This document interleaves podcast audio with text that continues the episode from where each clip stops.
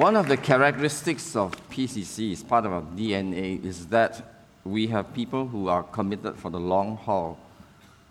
It's not just for, you know, a few years here, a few years there, but it goes not just years, but goes by decades, you know, decades, right? So in the case of Pastor Jocelyn, this is the church that she was saved in, and this is where she has been 36 years. And uh, yesterday evening, we had one of our oldest, actually currently the oldest living member of PCC who came to the service. Now, you, you know why? Because he is 98. He walked into the service with a, a walking stick. And of course, it's not convenient, you know, to move around. But uh, he also joined us, uh, or got saved in PCC about the same time as Pastor Jocelyn, uh, Uncle Koo. Some of you will know, right? Uh, he has also been with us all these years, right?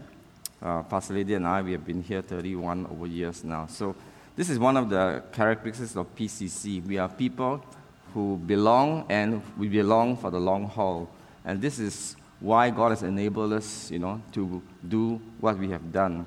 So we thank God for what God continues to do among us as we continue to serve Him together. Amen. Come on, say amen. Amen. amen. All right, last week we started a mini series on the Psalms.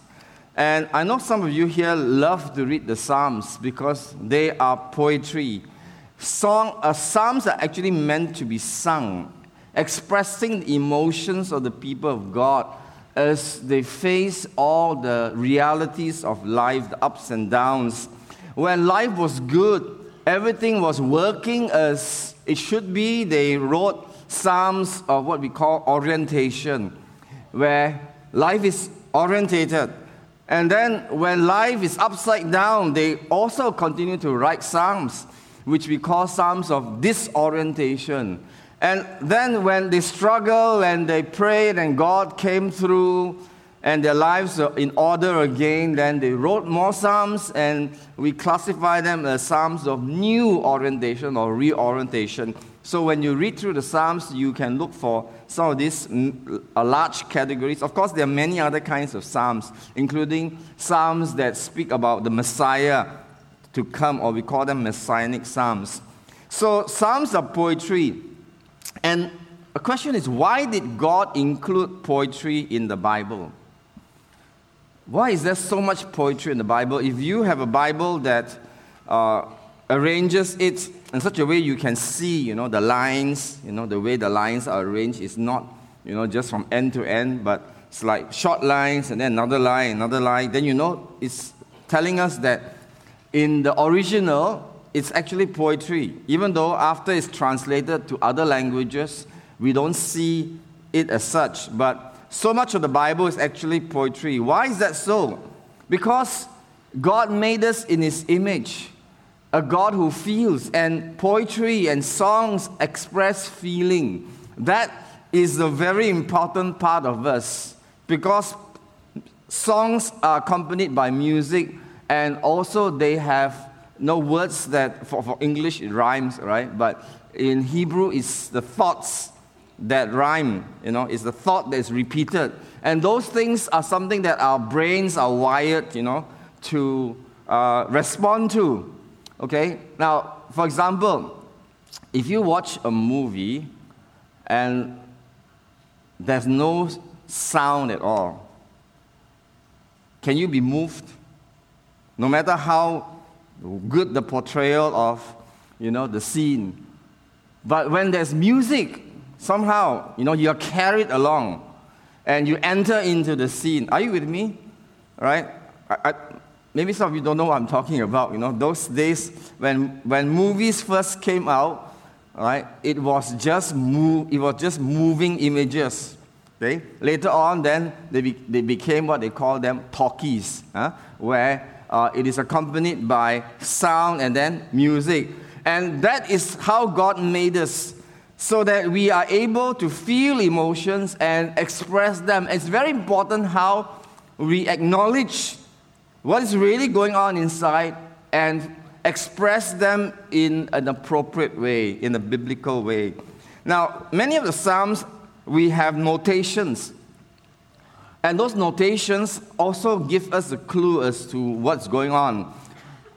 If you have read the psalm, many of you may have noticed that some of these psalms are described as a maskil, M A S K I L.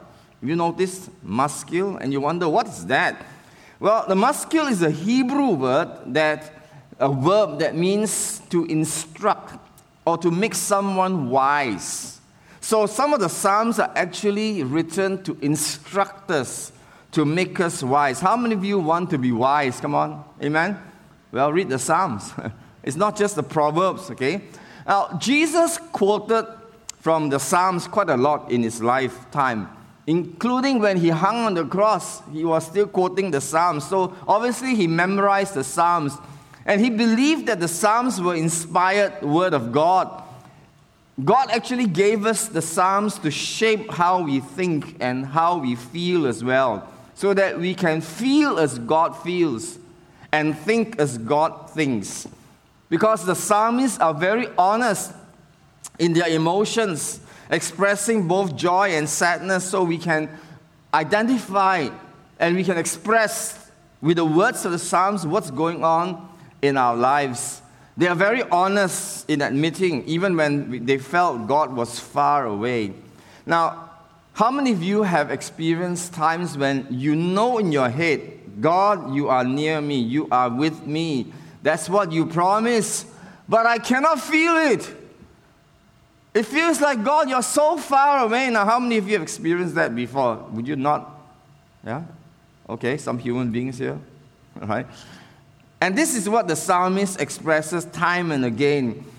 When they felt that, you know, God was far away, and perhaps this even happens sometimes when you are in the midst of the people of God worshiping God. And people around you are responding to God and they, they, they know God is present. They feel God's presence and you say, I feel nothing. What am I doing here? There are such times in our lives as well when somehow we lose that connection, when we lose that heart or emotional connection. How do we respond? What do we do at such a time? Well, we are not alone. The people of God have faced it, and they have written poems and psalms to help them go through that period. So today we're going to look at two psalms that are very closely knit together as one poem and expressing the hard feelings of a worshiper who felt very far away from his spiritual home, which is Jerusalem. God promised to dwell only in the temple. And his presence between the cherubim, the, the, the wings of the cherubim. So there was only one place where God's presence could be found before Jesus Christ came. So this is a psalm, and we're going to read it together. Let's stand together and read the word of God.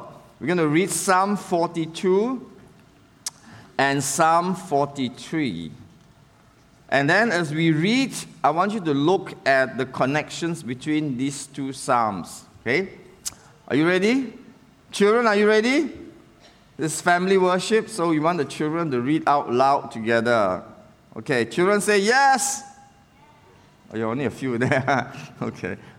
All right, let's go.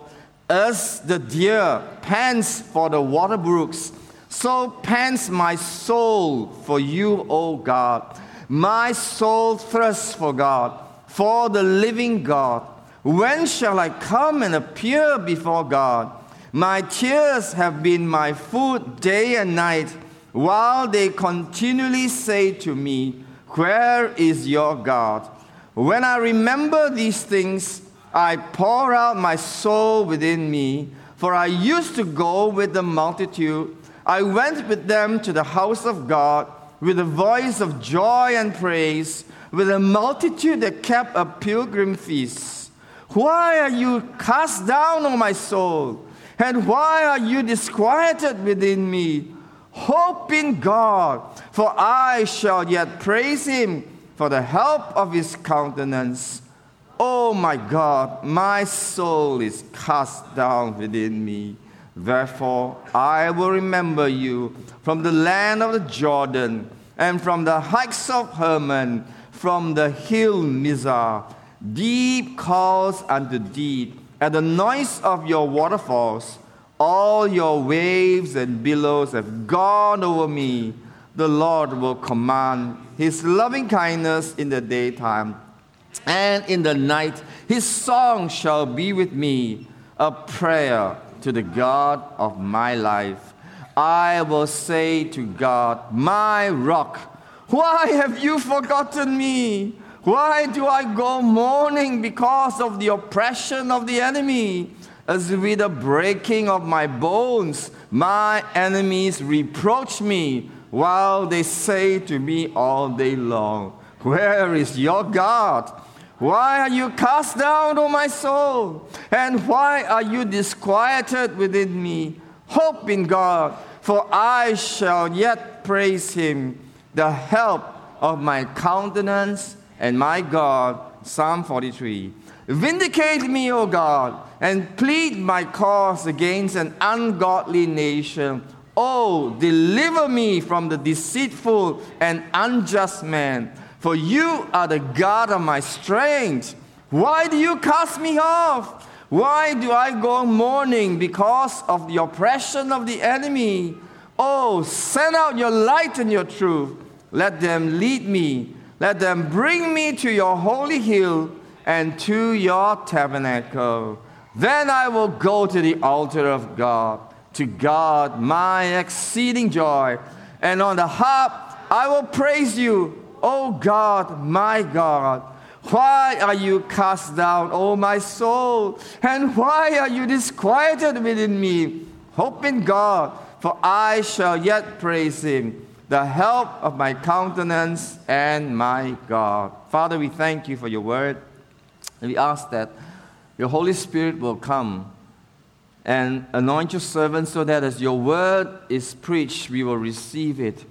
And it will be hidden in our hearts and enable us to think with you, to feel with you, and to go through the times in our lives when we feel you are not close to us. Father, work a deep work in our hearts. We pray in Jesus' name. Amen. Please be seated. So here we see the psalmist. He has declared his faith. He said, God, you are my rock. You are my strength. You are faithful. You are powerful. He uses words that express faith in God but he finds himself in an alien land, a place of dryness where animals are dying, you know. And it looks a bit like this one too, down here, by the way. Except there are no camels, okay? Right? So it's a place of dryness. And he feels dry not only outside, but inside. And he remembers that he's probably close to the Jordan River. And he remembers where the Jordan comes from, which is from the slopes of Mount Hermon, and where it cascades down boulders and little falls. And, and he says, I remember you from the land of the Jordan, from the heights of Hermon. And in verse 7, there are echoes of waters where he says, Deep calls unto deep at the noise of your waterfalls. Okay, now please, you know, keep your Bibles open because you know, I'll refer to the different verses as we go along, okay?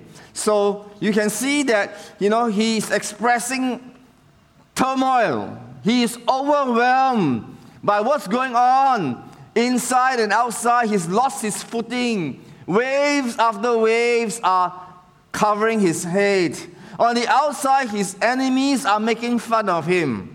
They are taunting him. They say to him, Look at you. Where's your God? Huh? Where's your God? Look at you. You look like you're abandoned by God. And the taunts, the, the way they talk to him is like breaking his bones. That's how terribly he, he takes it. Okay? That's the effect. But and on the inside, he's depressed. He is cast down. He is in turmoil. He is so discouraged. that he is on the verge of crying. Day and night, he says, My food have been, my tears have been my food day and night. You know, he's literally eating and drinking tears. Okay? You say, do people ever go through such a time where, you know, for, for I mean, at, at any given moment, suddenly they can cry and just cry and cry and cry. Can people go through such a time? I have. There was a time in my life, and for day, days I just cried and cried and cried, you know. I couldn't stop. I know what this, this psalmist is, is going through, and maybe some of you can identify with that. So he was in turmoil. He feels like drowning, you know. He feels like he, he's just trying to stay above the water. The psalmist is down, very down. And it's a fact that most of us, if we live long enough, will go through times when we feel very down, where we feel, in the words of psychologists, depressed. Have you heard that word before? Depressed. Depression is real. People go through it for different reasons, okay? And he is down, but he is not out. That's very important. He is down, but he's not out. Just like in a boxing match, you know, sometimes the, the guy, he gets knocked down, all right? I know some people don't like to watch boxing. I don't like to either, right? but I'm using that illustration. You know, he gets knocked down, and the referee, the umpire is counting one, two, three. He's down for the count. But he struggles and he gets back on his feet and he continues punching, right? So, which means he's down but he's out. And this perhaps describes what some of us have gone through. We were down, but we were not out. Can I say amen? And that's why you're still here. amen. That's why we are here. So the question is this now he is expressing something very deep. He says, Why are you cast down, oh my soul? He is very cast down. Why are you in turmoil? Within me, he is not surrendering to his discouragement or depression. He is fighting for hope. He says to himself, Hope in God, for I shall yet again, I shall again praise him. He's fighting for hope, even though on the outside it looked hopeless, and on the inside he's depressed. Now, last week we were in Psalm 71, and there were a few phrases that I asked you to say, hopefully, that will stick to you. Where the psalmist expressed his trust in God, his hope for, the, for God to intervene and for things to become better, looking at the positive side of life, and also he continued to praise God. So the phrase was, I will always trust. I will always hope. I will always praise. Remember that? Hello? Hello? About three people nodded. The rest of you, the moment you walk out of the building, everything left behind here. Uh-huh. I hope not. So let's say t- together one more time I will always trust. I will always hope. I will always praise. One more time, louder. I will always trust. I will always hope. I will always praise. Now, you go back to Psalm 71, you will find the basis for that. Okay? So, in this particular psalm, for this particular person, we don't even know who he is, by the way. Psalm 71 is anonymous, so it could be your psalm. And Psalm uh, 42 was written by the sons of Korah. Look at it, okay? It says what? The sons of Korah. Now, if you go back into the first few books of the Bible, you know that the sons of the uh, Korah led a rebellion, and and you know they were uh, swallowed up by the earth. It was a terrible ending, but some of his descendants survived these were the people who survived. And their job was to praise God. You know, their job was to praise God. That was their full time job. Okay? And the irony is this the people whose job is to praise God full time can also feel very down. Hello? Hello? Pastors also can go through depression. Hello? okay? It just means we are human. All right? So here is a psalmist who is very down. Now the question is this how did the psalmist respond to discouragement? How did he respond? We are going to trace the verses. So have, have your Bibles open, and we are going to be look at the order. Okay, we're just going to follow the order from the first to the last verse. The first thing we find in verse 1 and 2 is that he thirsts for God himself. Now he is down. Okay? And he could have said, God, deliver me from my enemies. No, his first cry was this. He says, God, I want you. God, I want you. I don't want anything else. I want you. And how does he express it? He says, As the deer pants for the water brooks, so pants my soul for you, O God. My soul thirsts for God, for the living God. When shall I come and appear before God? Now, he is, he, he pictures himself like a deer that is in a dry land and, you know, really thirsty, looking for water, knowing that if he doesn't, if he doesn't get water, it's going to die. That its very survival depends on whether it can find water in time. That is how he describes his situation. He's thirsty for God. And Jesus said, Blessed are those who hunger and thirst for righteousness, for they shall be filled. Blessed are those who hunger. When is hunger a blessing? There are millions of people who go to bed hungry every day in our world. They're out of sight, out of mind, so, you know, we don't think of them. How can that be blessing? How many of you like to be hungry? Say amen. How many of you don't like to be hungry? Say amen. Ah, see? we don't like to be hungry. Actually, Malaysians do not know hunger. We only know appetite. Time to eat. Ah, you know, your, your, your body clock just works. Hunger is when all your store of reserves have been burned out. And depending on how much you carry with, on you, it could be anywhere from three weeks, four weeks to six weeks. Okay? When all is burned up and your body is starting to consume living, healthy tissue cells, that's when real hunger starts. Okay? I know what that means because I had a period where for three weeks, you know, I was fasting, and then after that, I, I started to be hungry, really hungry. Okay, so you stop being hungry. Strangely, though, you know, after three, four days, you don't feel hungry anymore, right? And then hunger starts. Now, thirst is even worse. When you are thirsty, when your body is dehydrated, you can get hallucination, right?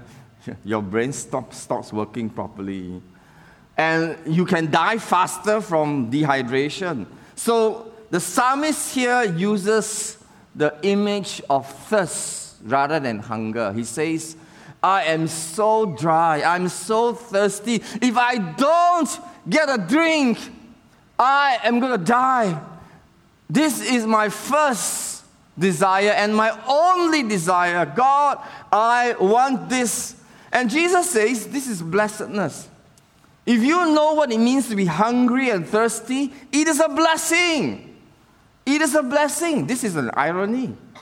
But this psalmist understands it and he has chosen the blessedness of those who are hungry and thirsty rather than the people of the world who are contented, who are satisfied, as Jesus says, you know, those who are full now. They will have the opposite later. Those who are hungry now, they shall be filled. So he has chosen this kind of blessedness, and he is calling out to God. So this is the first response. He says, God, I want you. Next, in verse 2, he remembers God's house. Verse 4, he says, When I remember these things, I pour out my soul within me, for I used to go with the multitude. That means he's not there now. His mind is going back to a time and a place where he was with the people of God. I went with them to the house of God with a voice of joy and praise, with a multitude that kept a pilgrim feast. So he remembers the past corporate worship experiences. Now, what is happening here? Corporate worship, when we come together as the people of God, whether Saturday or Sunday, is more than just a human thing. It's not just people coming to have a good time. And we should not take this lightly because it is at such times that God comes and meets with his people. Can you say amen?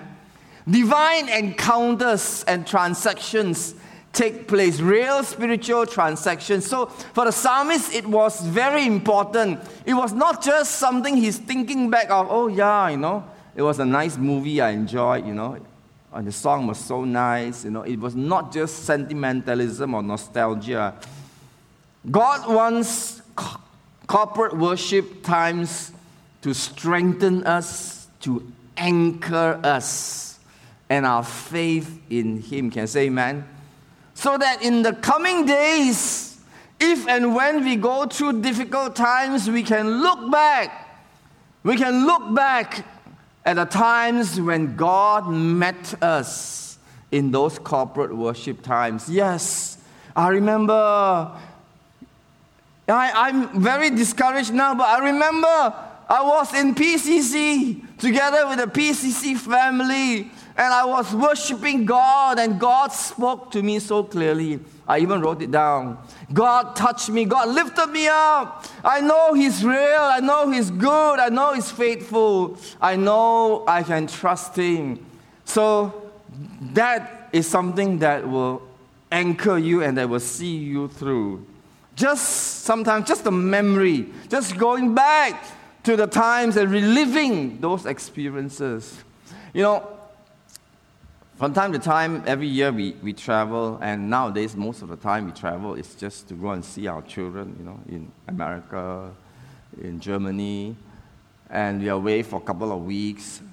And you know, I come to realize more and more that what I miss more than anything else is the worship together with God's people in the PCC family.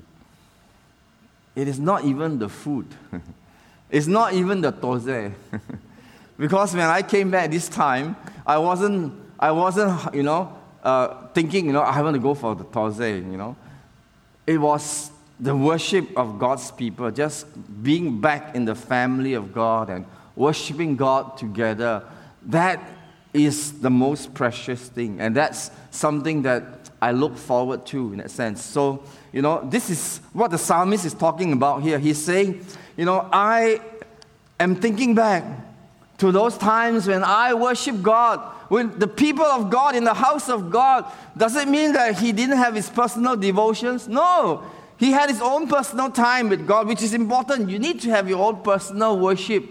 But it cannot take the place of the worship with God's people. What makes this so special? It's not the, just the songs, the music, the lights, you know, the atmosphere. It is more than all that. It is the fact that you are meeting God. You have come and you have experienced the reality of God. And this is important because there will come a time, if you live long enough, if you live past 70, past 80, into your 90s,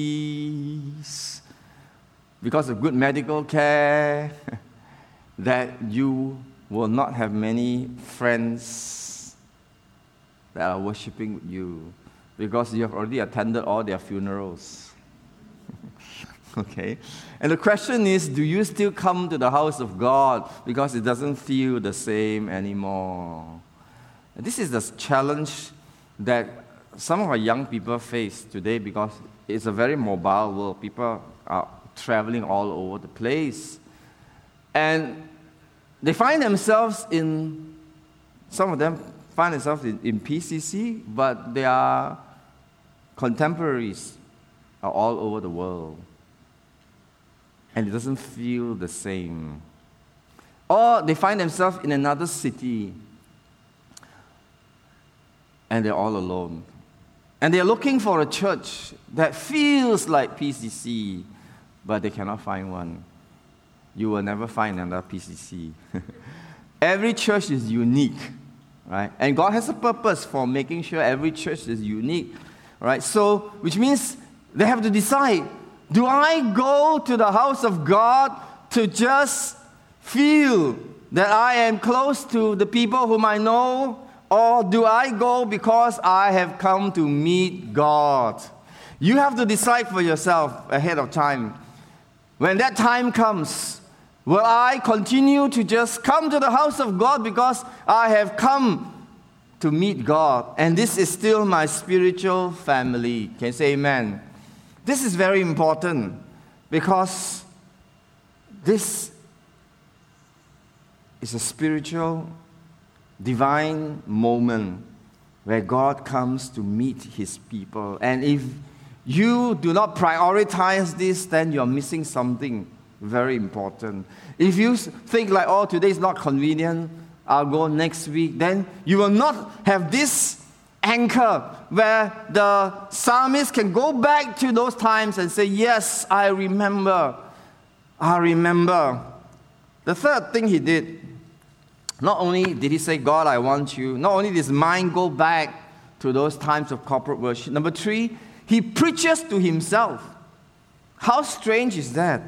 In verse 5, he talks to himself Why are you cast down, O my soul, and why are you disquieted within me? Hope in God. Hope in God.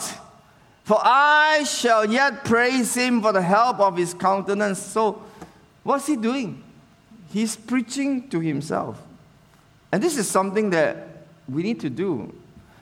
You say, Pastor Isaac, you are the preacher. I'm not the preacher. How do I preach to myself? Now, uh, D. Martyn Lloyd Jones, a well known uh, author, he said this Christian author, he says, have you realized that most of your unhappiness in life is due to the fact that you are listening to yourself instead of talking to yourself? Hmm? Think about this, huh? Have you realized that most of your unhappiness in life is due to the fact that you are listening to yourself instead of talking to yourself. Now, continue the quote. he said quite a few more things in this life. And this is taken from his uh, book, Spiritual Depression. He wrote an entire book called Spiritual Depression. okay, it's a classic, right? Now, I con- continue this quote. Take those thoughts that come to you the moment you wake up in the morning. You have not originated them, but they are talking to you. They bring back the problems of yesterday. Somebody is talking. Who is talking to you? Yourself is talking to you. Now, this man's treatment in Psalm 42 was this. Instead of allowing this self to talk to him, he starts talking to himself. Why are you cast down, oh my soul? He's even asking himself questions, huh? right? He stands up and he says, Self, listen for a moment. I will speak to you. Now, this is something unique to human beings. Because we are made in the image of God, right? And we see, a, we see an echo of this, you know, where in Isaiah 60, Isaiah 6, remember the, the scene in Isaiah 6 where God comes to Isaiah, right, and the train of, the, the, of his robe fills the temple and, you know, it's majestic. And then the voice of God comes who shall go for us? Who's talking to who? There's a conversation going on between the Godhead, Father, Son, Holy Spirit, right? There's a conversation going on. Okay? So we are made in the image of God. Now, I'm not saying that we have a tripartite personality, you know, Jekyll, Hyde, and something else. All right? Mr. A, Mr. B, Mr. C, you know. no.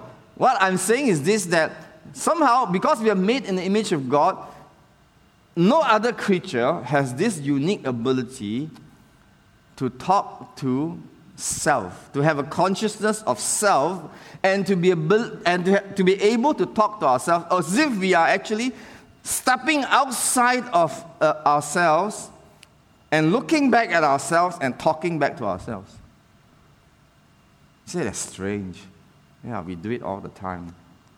I just did it just in the service just now. I caught myself doing it because I'm preaching about this. Right? I saw somebody came coming to the service. I won't tell you who. And I said, Wow, I misjudged the person so badly, you know.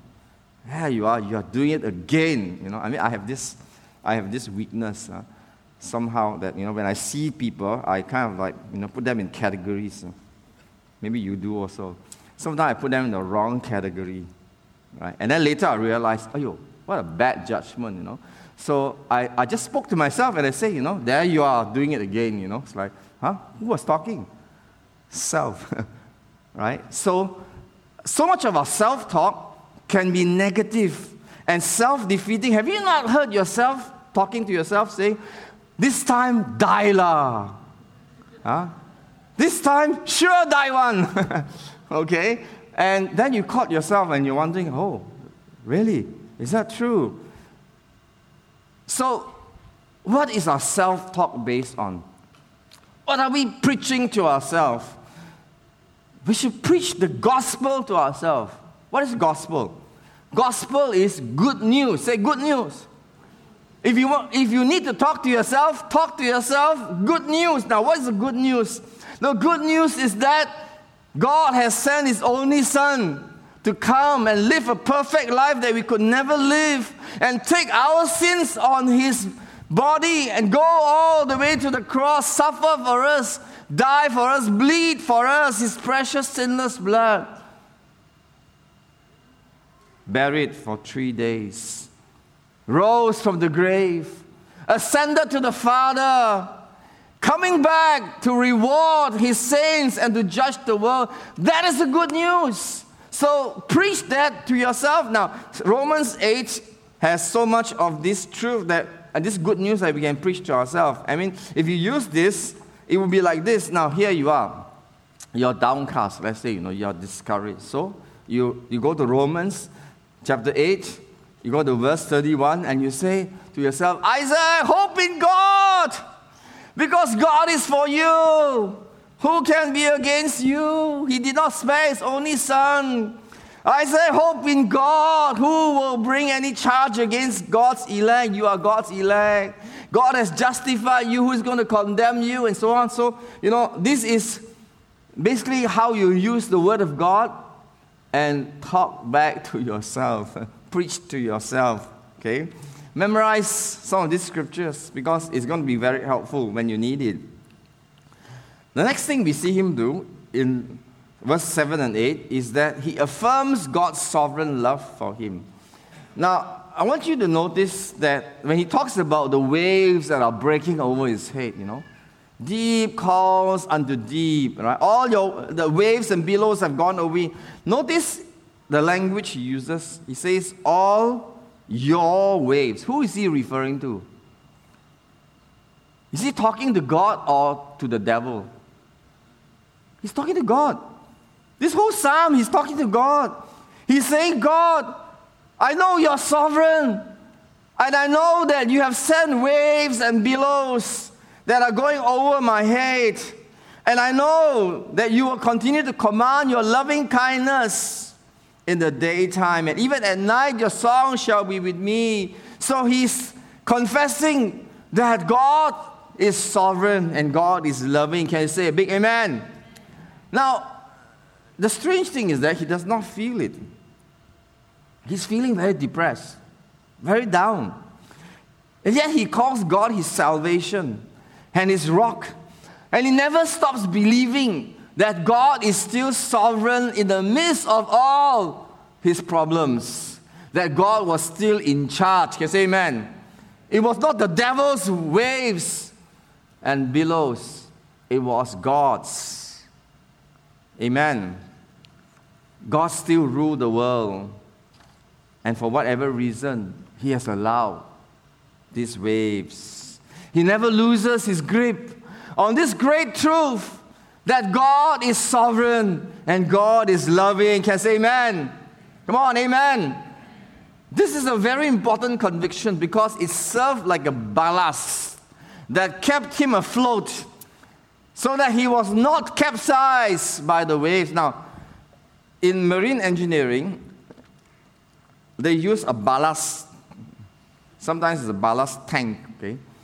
I don't know any of you have this background, but uh, yesterday we had a captain of a ship, big, you know, cargo ships, right? Who was in the service. And he said, Pastor, how do you know that? and then he told me, well, there are two kinds of ballast, okay? For cargo ships, it is liquid. For passenger ship, it's solid, you know, something like that. I can't remember which one it is, right? You can Google for yourself, right?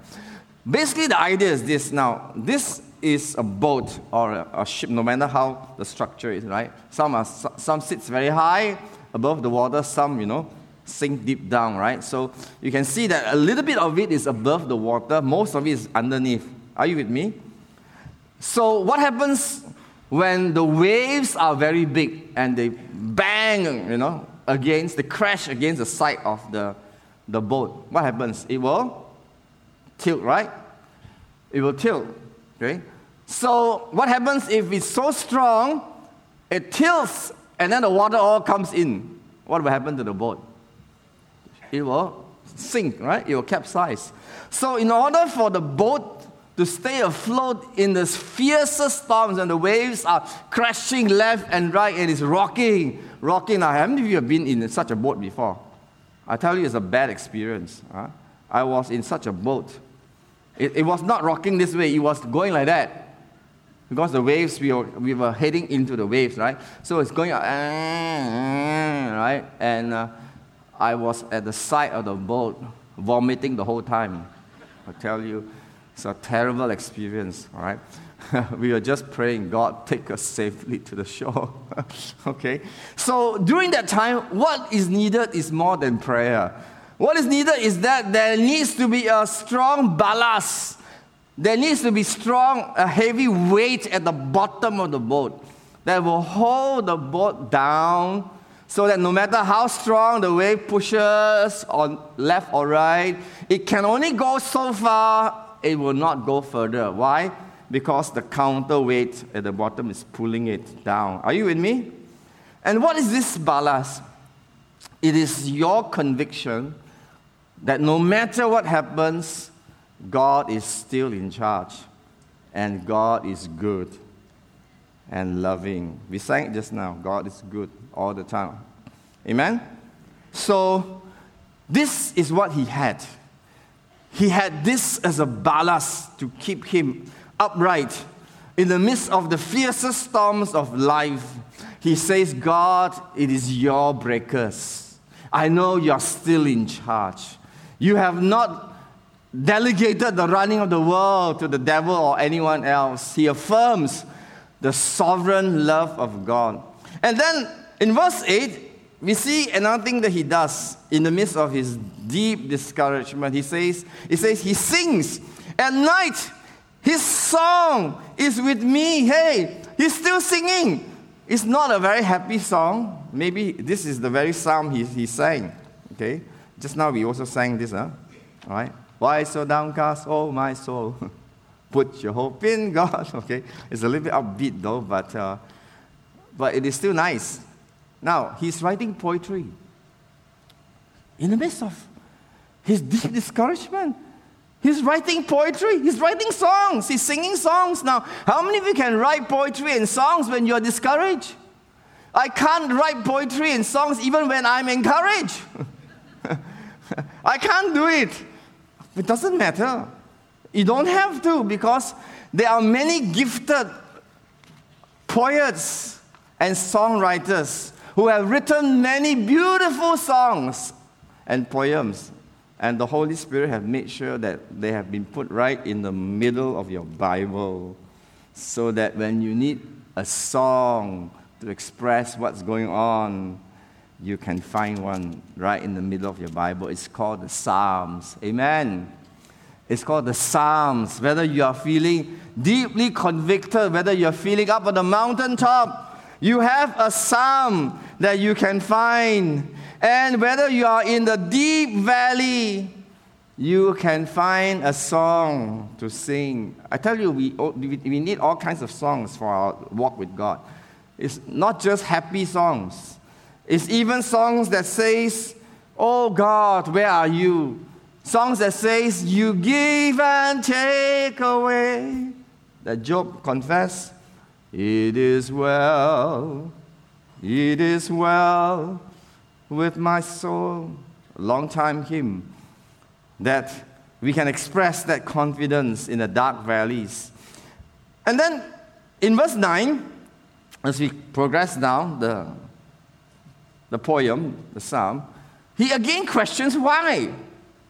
He says, Why have you forgotten me now? It sounds strange after declaring, you know, that God is sovereign, God is loving. What does he do? He's, he's asking questions again. He's saying, God, why have you forgotten me? He knows God has not forgotten him, but he feels God has forgotten him. This is how human beings are. Have you been there before? You know that God has not forgotten you, He cannot forget. But in your heart, you feel like it's true. And His enemies are still making fun of Him. And he's crying out to God. He's, he said, God, why? Why is this happening still? It's okay to ask God these questions. God will not be offended. Job asked many questions. It went many chapters. And God didn't interrupt him until the very end. So here we have the psalmist crying out to God. And you see that his, his dependence is shifting from the things that this world can offer to the things that cannot be found in this world, that cannot be shaken.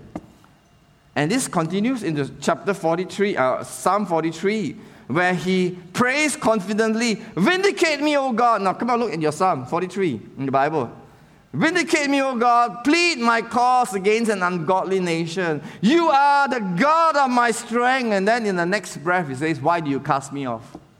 So you can see, you know, that he is expressing confidence in God, but at the same time, he's also asking God difficult questions. He's questioning, Why are you so downcast, my soul? He's still fighting for hope. He's still preaching to himself. And as the psalm comes to an end, I want you to look in your Bible now. Come on. I won't show you. Look in your Bible. Psalm 42, Psalm 43. How does the two Psalms end? What is the last thing that the psalmist says? End of 42, end of 43. Come on. What is he saying? End of 42, end of 43. Just look at it give me one answer. What is he saying? Same thing. He's saying the same thing at the end of 42 and the end of 43, and then it ends. You say, huh? Really? Ah? Pastor, did he break through or not? Did he come out of his discouragement? I don't know.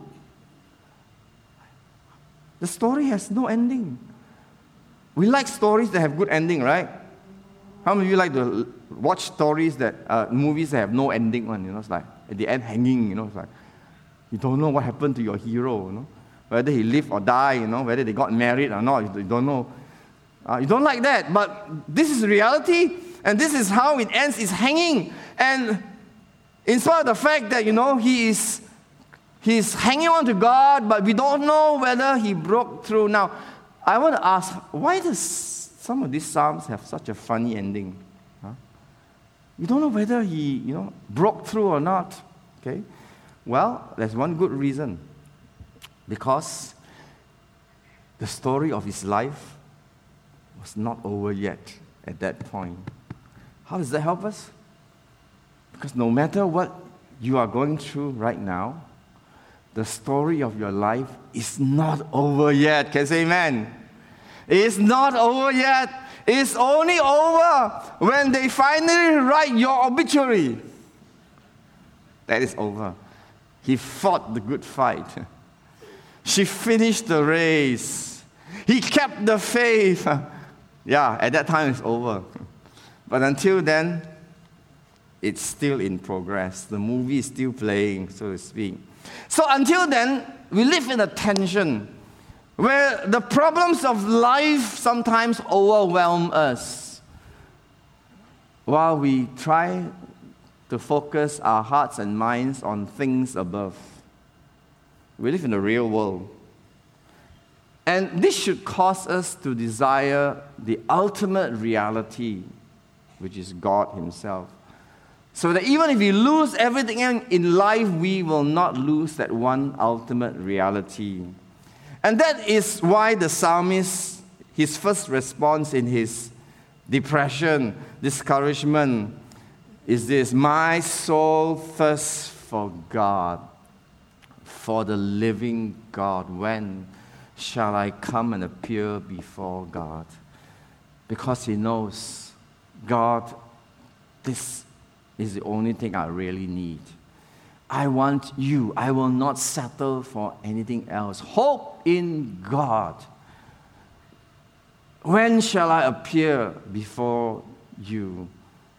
All of the troubles of life only drove him to this one place where he says, God, I want you. May that be true of us as well. Let's pray.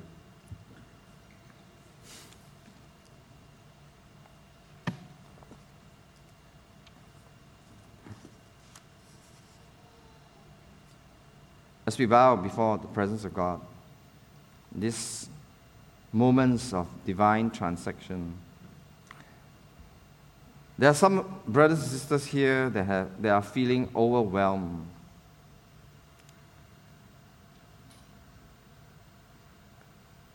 Going through pain and suffering, much more than I will ever be able to empathize with but still hanging on. And sometimes feeling that God has abandoned you, God is far away. Today, God has provided us an avenue to express what's going on inside us. Psalm 42 is one good one. There are many others in the Psalms that enable us to express to release what is inside, to connect with God. And there are others of us who may be more connected with the Psalms of orientation right now or reorientation because life is going well or, or things have been restored. But the psalmist instructs us to seek the ultimate reality. And that is God, for the living God. Today, no matter where we are in our journey of faith, which part of the story of our life is being played out, the challenge is to be more like the psalmist, to maintain our hope through the struggle of the night. And to keep our focus on the one ultimate reality God Himself.